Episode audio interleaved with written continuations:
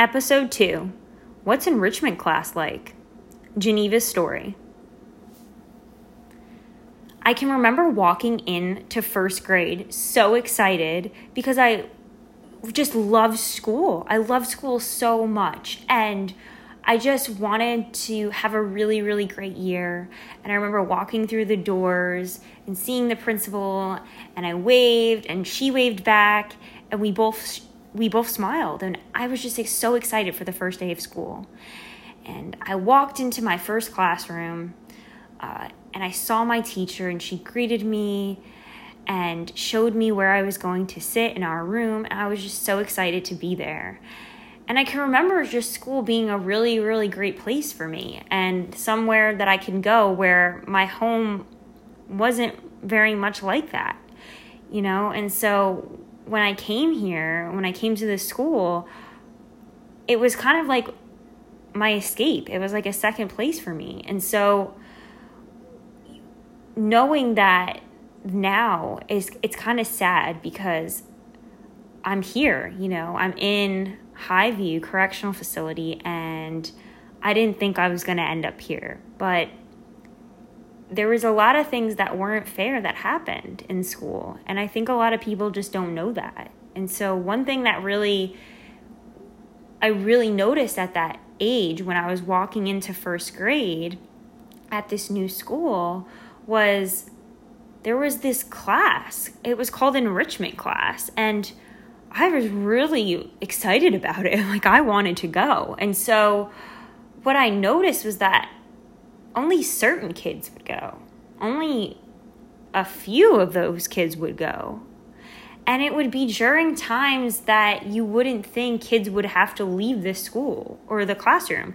It was like when the kids were doing math worksheet pages. We we would be sitting there and the teacher would come in and she would pull a small group of students, call them out and it was the same students every day and they would go and they would just leave and and that was it. And it was all white students and they would leave as a group both female and male and they would just go to the enrichment class and they would do all sorts of cool things. I could remember sitting there and just hearing their stories when they would come back so excited with with paper airplanes that they've made or board games that they've made. I mean, they made board games in this class. Like how cool is that? They got to plant flowers, plant seeds and watch the flowers grow.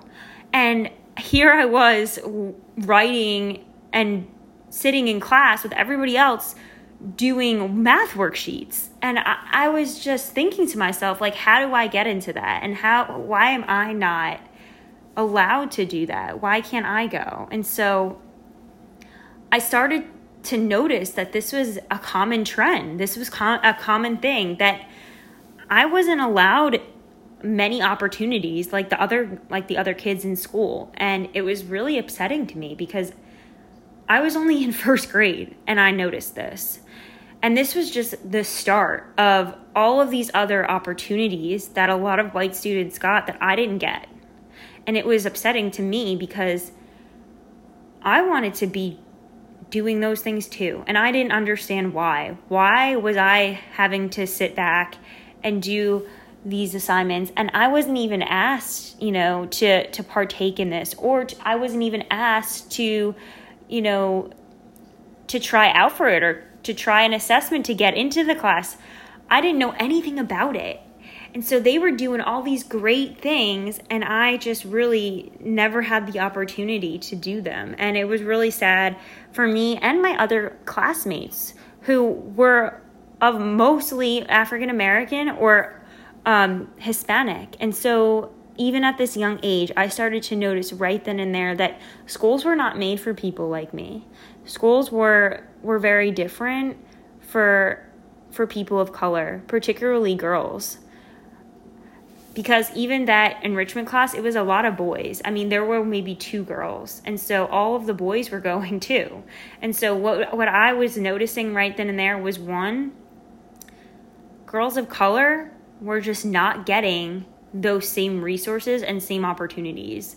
And so I felt like that was the start of a really long road of of opportunities that were missed out on. And something that really made a trajectory of where my education was going to go. I personally felt like I wasn't good enough and that I I couldn't continue to to go on this way. Um, you know, I I had a, a, a destined path. according to my school, according to my teachers, I had a path, um, and that was what I was going to follow. Um, and you know, other students, particularly um, white males were getting that opportunity to to go and do all of these neat neat things. So even to this day, I'm like, what's it, what's enrichment class like?